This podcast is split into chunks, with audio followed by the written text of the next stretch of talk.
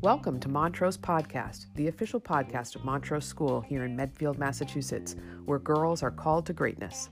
I'm your host, Mary Cahill Farella, and I'm very happy that you can join us. Maybe you're an avid supporter of Montrose, a current parent or a friend of the school, or maybe you're new to Montrose, an independent school for girls in grades 6 through 12, inspired by the teachings of the Catholic Church. Here, young women achieve academic excellence in a rich liberal arts environment by developing enduring habits of mind, heart, and character. Thanks for joining us as we explore topics that highlight the impact of a Montrose education and how it affects the world around us.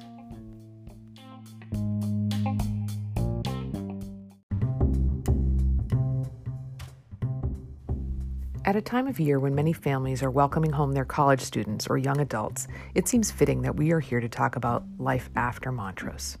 In this episode, you'll hear about the impact of a Montrose education on two young alums, Grace Schiller and Clara Cahill Farella.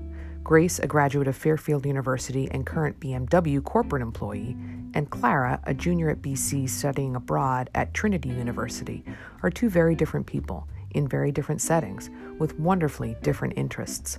But they have several things in common a profound appreciation of their own dignity, the ability to be self reflective, and a knowledge that they are called to greatness in the ways that they are using their gifts and talents to make contributions to society.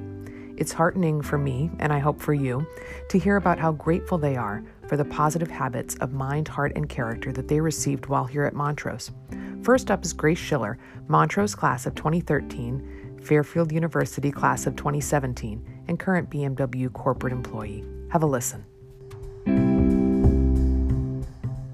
How would you say Montrose shaped you um, academically as a thinker and as a student? well, the one thing that Montrose taught me was not to be conventional, which I could not be more appreciative for. Um, when I went to college, I ended up majoring in English which if you asked me that in uh, in my ninth grade biology class i would have refuted it vehemently. But i thought to myself i loved science. I thought it was so interesting and i went into school as actually pre-dental shockingly. Um, i thought i was going to make the world smile. That was my, that was my little my little tagline to myself uh, with good teeth. But i found a way to make people smile but in a different way because i realized i started taking those science classes and i felt like i was trying to prove something I felt like I had to show the world that I could do something that, you know, wasn't expected of me. And while that that intention was so pure, my execution wasn't where it should be. And it took, you know, I mean, I went back, I still talked to Miss Rice. I remember we got coffee after my freshman year of college. Um, she was my advisor, and also I adored her metaphysics classes. And she asked me, you know, how's everything going? And I said, well, to be honest, not great. I actually don't know if pre-dental is where I want to be. Um, you know, and after the conversation I had with Miss Rice, she said, you know, "Have you considered other majors?" Um, so I went through I went through a couple different different majors. I went through pre-law for a section. I um, did a shadow program at a law firm. I did internships in PR and communications. I did internships in marketing. I finally found myself back at English, where I knew I loved. I knew I loved the subject matter but I didn't think I could do anything with it. And I went back to Miss Rice, had another conversation with her, and said, Miss Rice, I love this, I'm, uh, but I'm, I do not want to graduate and uh, and you know have no prospects. What am I going to do with an English major? And she looked at me and she said, What can't you do with an English major? Right. And so, uh, you know, I, of course, I'm thinking to myself again, all right, so now I got to make something of this but Let's it sounds like her yeah her invitation to you to reflect on where you were currently at inviting you to recalibrate if you weren't at peace with that and then ultimately you reevaluated your whole decision. That's an amazing process to be walked yeah. through by your mentor. Which still, she technically she wasn't being paid for it. My, you know, it wasn't still part of her job description. It was just we still would reconnect after after college, meeting in Starbucks or me visiting Montrose to to have these conversations and and mm. you know and it meant so much in that moment. You know, of course, and I adored Fairfield, which is where I went to undergraduate, and I had some wonderful advisors there as well. But I was still going back to Miss Rice because she had seen me grown. Uh, she had seen me grow. She had seen this growing process um, that was really it was so unique that she had watched me from seventh grade and, and watched how I'd grown and matured and was able to help direct me. And it was planting the seed for me to figure it out. She wasn't telling me where to go, she wasn't laying out a plan, but she was simply igniting in me different thoughts that she knew I had subconsciously. I just didn't have the maturity to bring them to the forefront. When you look back at your time at Montrose and the education you received there, what are you grateful for? I'm grateful for a lot of things. I'm, you know, of course, I, am grateful for my parents for putting me in a place that um, would set me up for such success. And by success, I don't just mean, you know, having a great job, which I do and I love right now, but for for sending me to a place that I can develop a, a, a wholehearted sense of self, a self awareness. So it was interesting because I was a competitive Irish dancer. We were taught to be spatially aware. You know, where is your physical self in this moment of this dance? Where are you placing this arm? Where are you placing this toe? But at Montrose, it was where is the spiritual, academic, emotional sense of self? And I was able to to question who I was, and knowing that my parents loved me enough to put me in a place to have those difficult conversations, you know, to, to self reflect. Uh, was something that I will always, always be grateful to them for, especially. Mm-hmm. Uh, but beyond that, I, you know, I'm very grateful to my teachers at Montrose, um, and especially to the ones that challenged me the most. You know, the the the teachers that I that frequently come back up. I mean, Mrs. Least was was absolutely transformative in my math experience. I despised it with every bone of fiber of my being.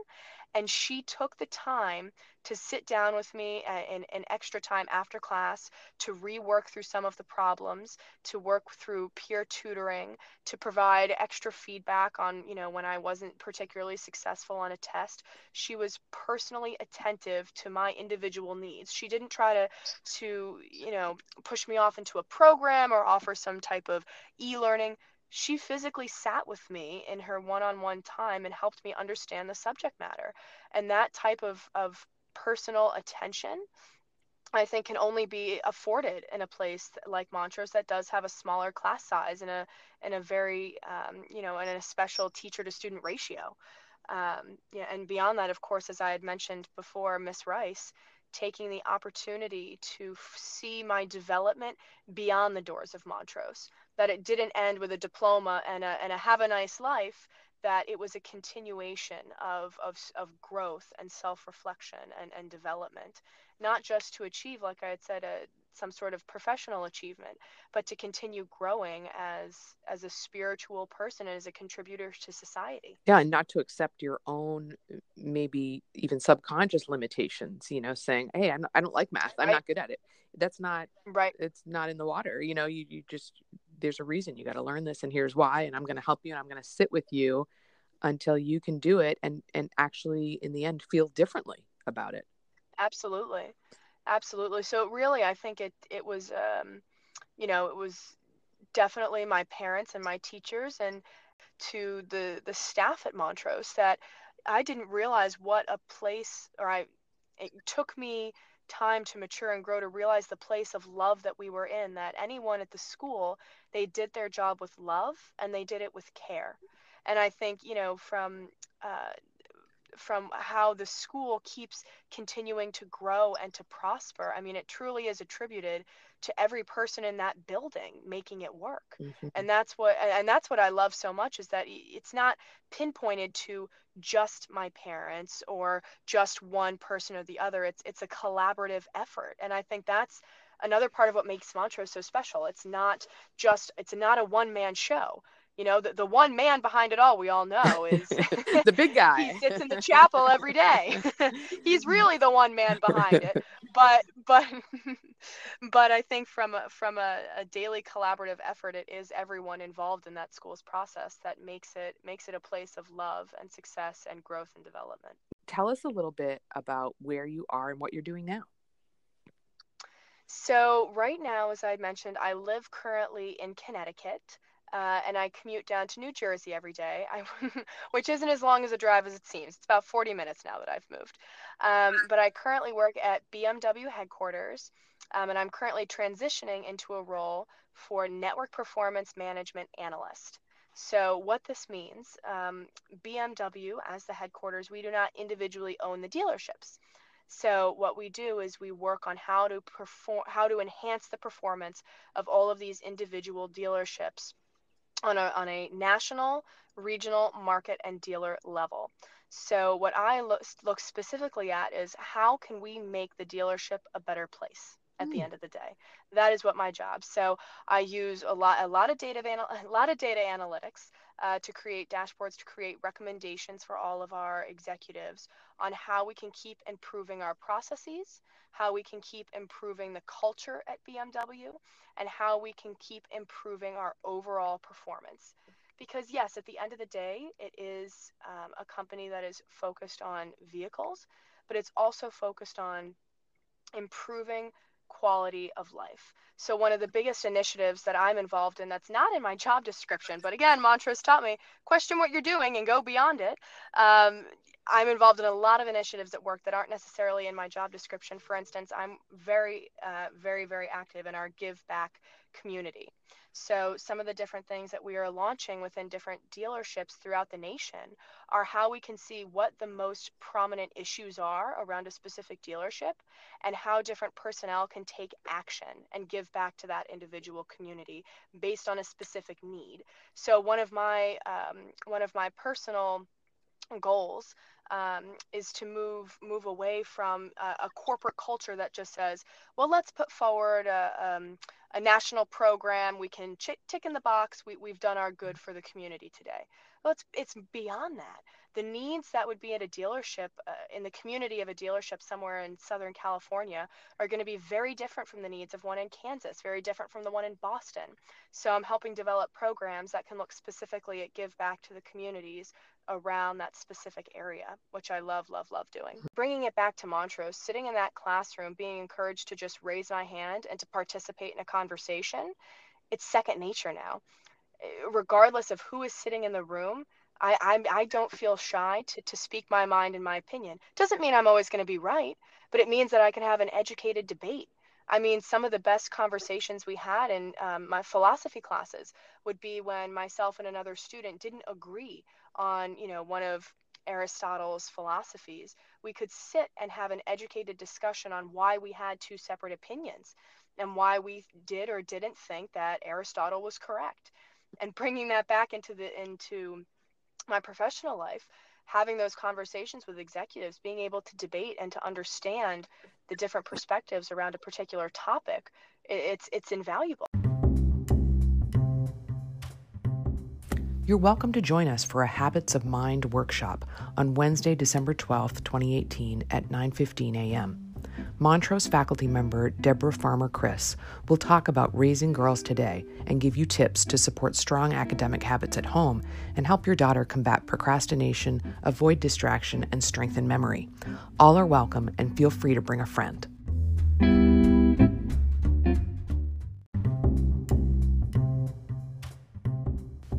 And now we hear from Clara Cahill Farella, Montrose class of 2016, current Boston College junior, and yes, my daughter, as she reflects on her Montrose experience. Have a listen.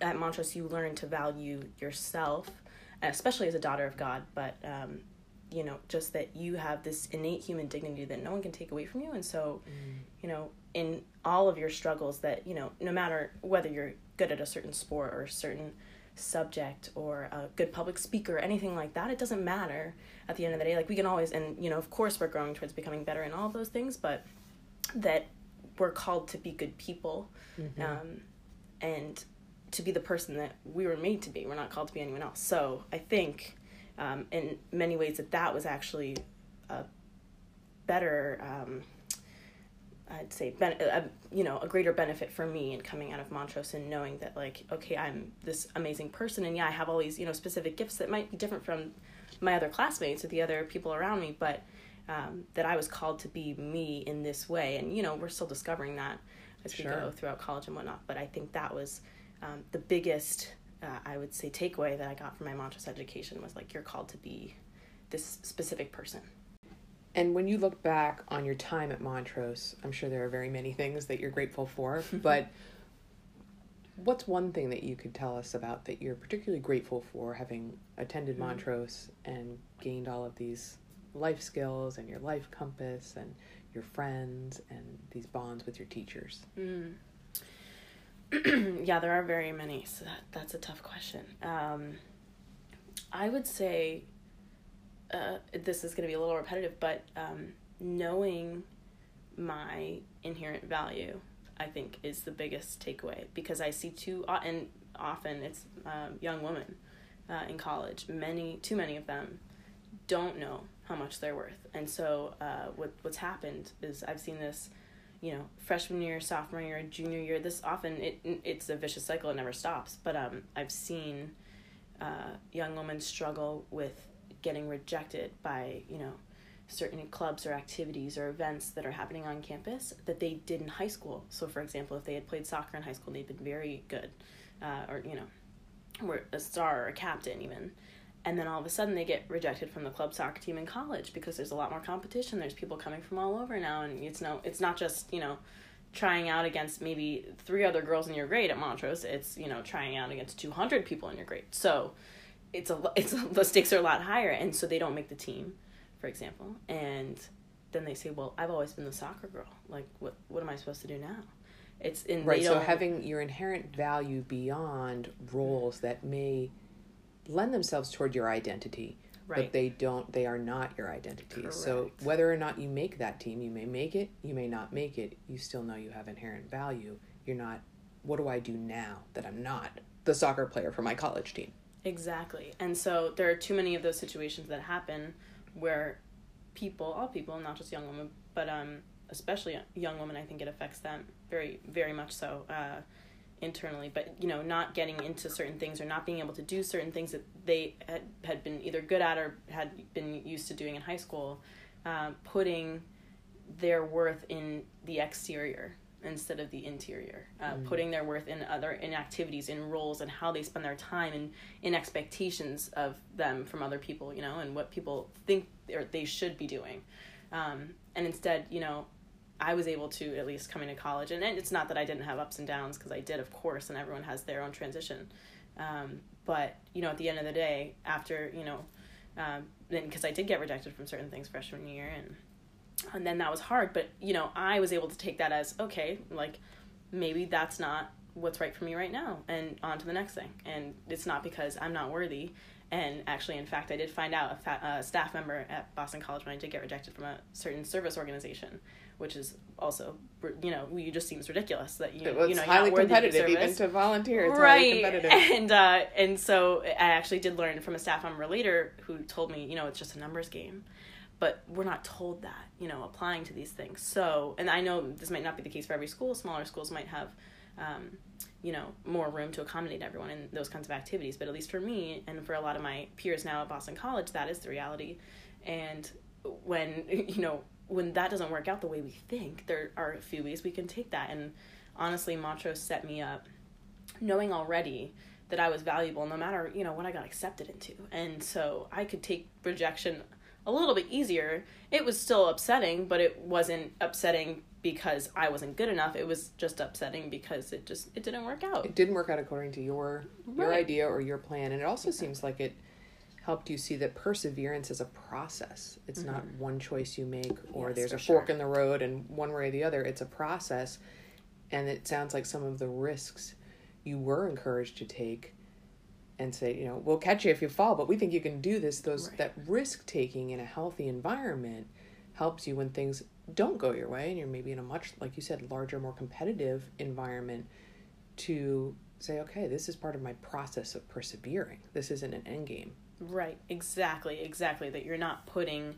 you know, all of your all of your eggs in one basket. Is that the phrase? Uh, putting, you know, putting everything into into one goal, into one aspiration, and then when that falls through, saying, "Oh, well, I've got nothing else." Well, no, that's offer, yeah. that's not true. You've got so many things to offer, and extending yourself into all you know many different roles and many different activities um, while just knowing that you know you yourself are the core and what makes all of those things special not the individual things that you're doing and spending you're pursuing. You're mm-hmm. pursuing. Why don't you tell us where you are and what you're doing now?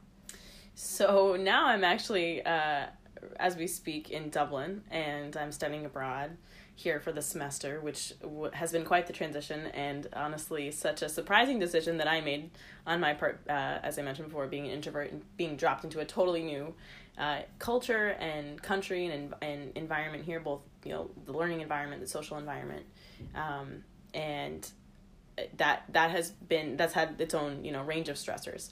But uh, uh, leading up until that point you know i just finished uh, i just finished my second year at bc and um, had really I, I think i'd say since this point um, have really thrown myself into lots of activities and experiences there. I work on campus. I have a couple on campus jobs. I have um, really actually found a calling for retreat culture. I really love going on retreats and love that um, environment of reflection that those offer, and uh, which I think Montrose did help me with as well. And I just never fully realized it while I was there. Uh, but since being at BC and having this whole campus ministry office office that offers uh, all of these um, different retreats, I decided to go on a few freshman year, fell in love with them, and uh, by the summer before sophomore year, I was starting to lead them. Uh, and that has been a very life giving uh, area of my life at BC. So you're so, saying some of those seeds were planted early on at Montrose about right. The importance of reflection in your life and that you've been able to take that even further now exactly. in your current environment saying, Wow, I have even more opportunities to do that and that is really important to me.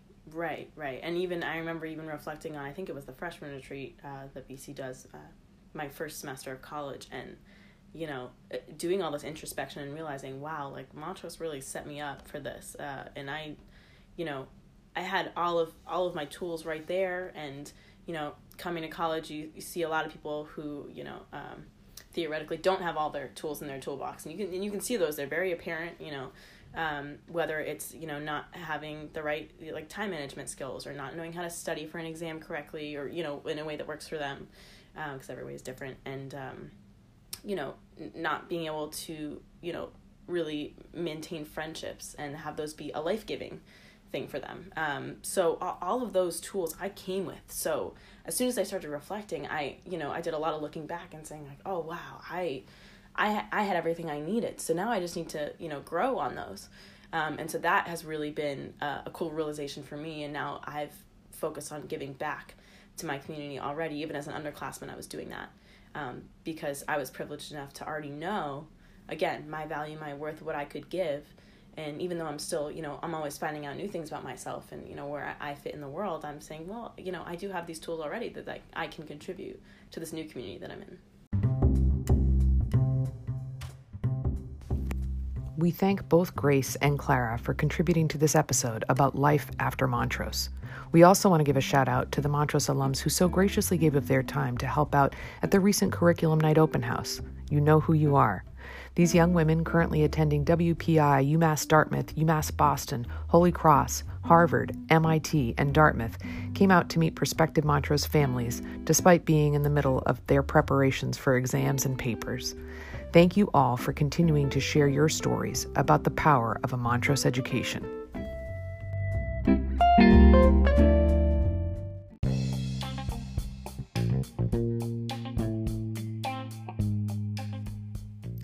Thanks for joining us for this episode of Montrose Podcast. Please subscribe so that you'll be the first to know about future episodes and share the podcast with your friends and family. Donations to Montrose Podcast go directly to tuition assistance, a critical part of our mission to keep Montrose education accessible. Your gift plants the seeds of lifelong Montrose friendships and ensures that each Montrose graduate takes with her a life compass to navigate the challenges beyond Montrose and seize opportunities to shape our changing world. Thank you.